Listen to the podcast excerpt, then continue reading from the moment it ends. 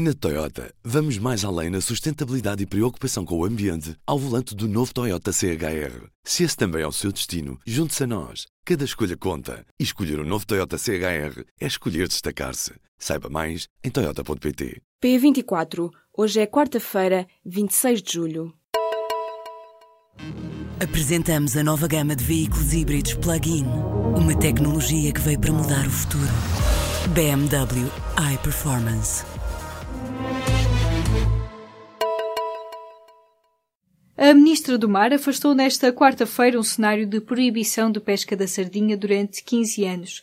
A proposta que partiu de um organismo científico que aconselha a União Europeia é impensável, nas palavras da Ministra. Ana Paula Vitorino lembrou que decisões deste tipo são tomadas conforme os dados que existirem na altura e sempre em diálogo com o setor.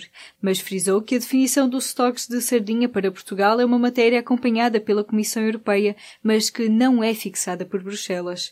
A ministra anunciou que vão existir este ano três cruzeiros científicos do Instituto do Mar e da Atmosfera para avaliar o estado do estoque, mas garante que as decisões tomadas nunca serão no sentido de parar a pesca e muito menos por um período de 15 anos. Isso seria impensável, assegurou Ana Paula Vitorino.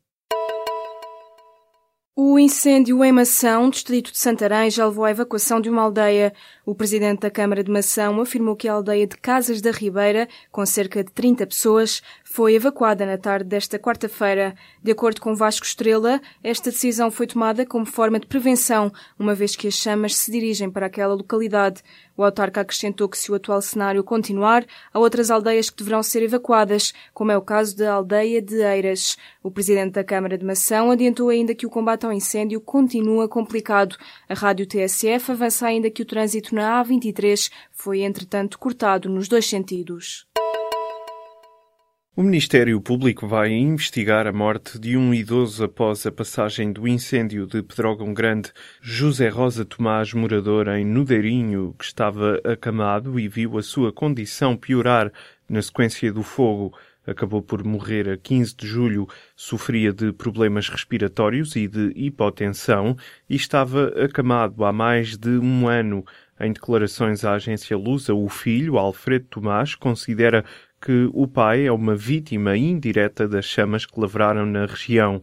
Em comunicado, o Ministério Público explica que a morte de José Rosa Tomás, até ao momento, não está sinalizada como diretamente relacionada com o incêndio, mas que não vai deixar de recolher elementos com vista a definir todas as circunstâncias em que a mesma ocorreu. A reconstrução de 162 habitações de resistência permanente afetadas pelos incêndios que deflagraram há mais de um mês na região centro tem um custo de 7 milhões de euros. O número foi avançado nesta quarta-feira pelo município de Castanheira de Pera. De acordo com a autarquia, a Comissão Técnica do Fundo Revita esteve reunida na terça-feira e decidiu avançar com a reconstrução de 94 casas em Pedrógão, 37 em Castanheira de Pera, 24 em Figueiró dos Vinhos, 10 na Sertã, 8 em Pampilhosa da Serra, quatro em Penela e uma em Góis. A União das Misericórdias Portuguesas, em parceria com a Fundação Calouste Gulbenkian e a Caritas Diocesana de Coimbra, vão encarregar-se da grande maioria destes trabalhos de reabilitação e reconstrução no terreno. É tempo de férias para os alunos e também para muitos dos professores. Em setembro haverá novidades com a flexibilidade curricular. Pelo menos 160 escolas terão um quarto da carga horária atribuída a currículos geridos de forma autónoma. Ou seja, as escolas podem fazer adaptações aos currículos e geri-las da melhor maneira. Arranca em setembro em forma de projeto piloto. Os horários do primeiro ciclo também vão mudar. Os intervalos do primeiro ao quarto ano, com exceção do período de almoço, vão voltar a contar com o tempo de aulas dos docentes na prática, os alunos vão ter menos meia hora de aulas. Todos os 320 mil alunos do primeiro ciclo que estão em escolas públicas vão ter manuais gratuitos no próximo ano letivo, uma medida que tem o custo estimado de 12 milhões de euros. As turmas vão voltar a encolher. No primeiro ciclo, o número de alunos passará de 26 para 24 e nos restantes ciclos baixará de 30 para 28, mas para já só nos territórios educativos de intervenção prioritária. Também a educação pré-escolar vai passar a ter um calendário em linha com os outros níveis de ensino e que, por isso, também terá interrupções letivas no Natal, Carnaval e Páscoa. As mulheres continuam a silenciar muita da violência de que são vítimas. O primeiro inquérito municipal à violência doméstica e de género no Conselho de Lisboa revela que as mulheres não se queixam de dois em cada três atos de violência que sofrem. O estudo coordenado pelo investigador Manuel Lisboa revela que no universo masculino a violência tende a ocorrer em idades mais baixas e em espaços públicos. No universo feminino, a violência ocorre em todas as idades, mas mais nos espaços privados, no seio de relações relações familiares ou íntimas.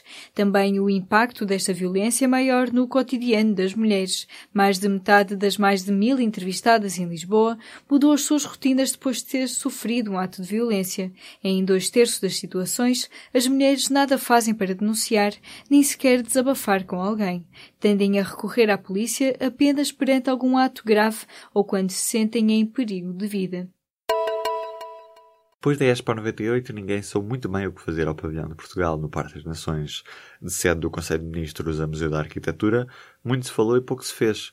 Mas o edifício de Cisa Vieira, conhecido pela grande pala de betão, está prestes a ganhar um novo propósito, ser um grande centro de atividades da Universidade de Lisboa. A instituição que gera aquele espaço há dois anos quer que ele seja uma grande sala de visitas e local de discussão e divulgação científica. O objetivo é criar um auditório e salas capazes de acolher congressos e seminários e também ter um espaço expositivo para a divulgação da cultura científica. Donald Trump vai proibir a entrada de pessoas transgênero no exército dos Estados Unidos.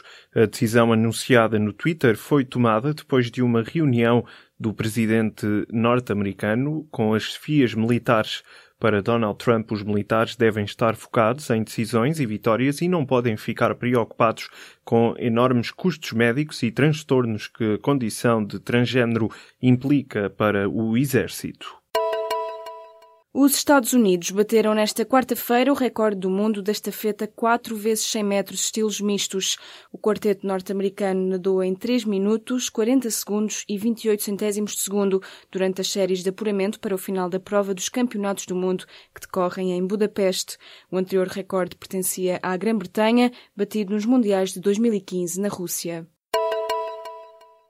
Mais de 70 anos depois da Segunda Guerra Mundial, alguns objetos de campos de concentração vão fazer uma viagem pela Europa e pela América do Norte a partir do final deste ano. Segundo escreve o New York Times, a iniciativa pretende aproximar as gerações mais jovens às memórias do período do Holocausto. O objetivo é alertar os mais jovens para o extermínio de judeus no século passado, numa altura em que se assiste a uma crescente onda de racismo antissemita. A primeira paragem da exposição itinerante é Madrid, em Espanha, no mês de dezembro. As datas e locais por onde passará a exposição serão anunciados daqui a um mês. Na Toyota, vamos mais além na sustentabilidade e preocupação com o ambiente ao volante do novo Toyota CHR. Se esse também é o seu destino, junte-se a nós. Cada escolha conta. E escolher o um novo Toyota CHR é escolher destacar-se. Saiba mais em Toyota.pt.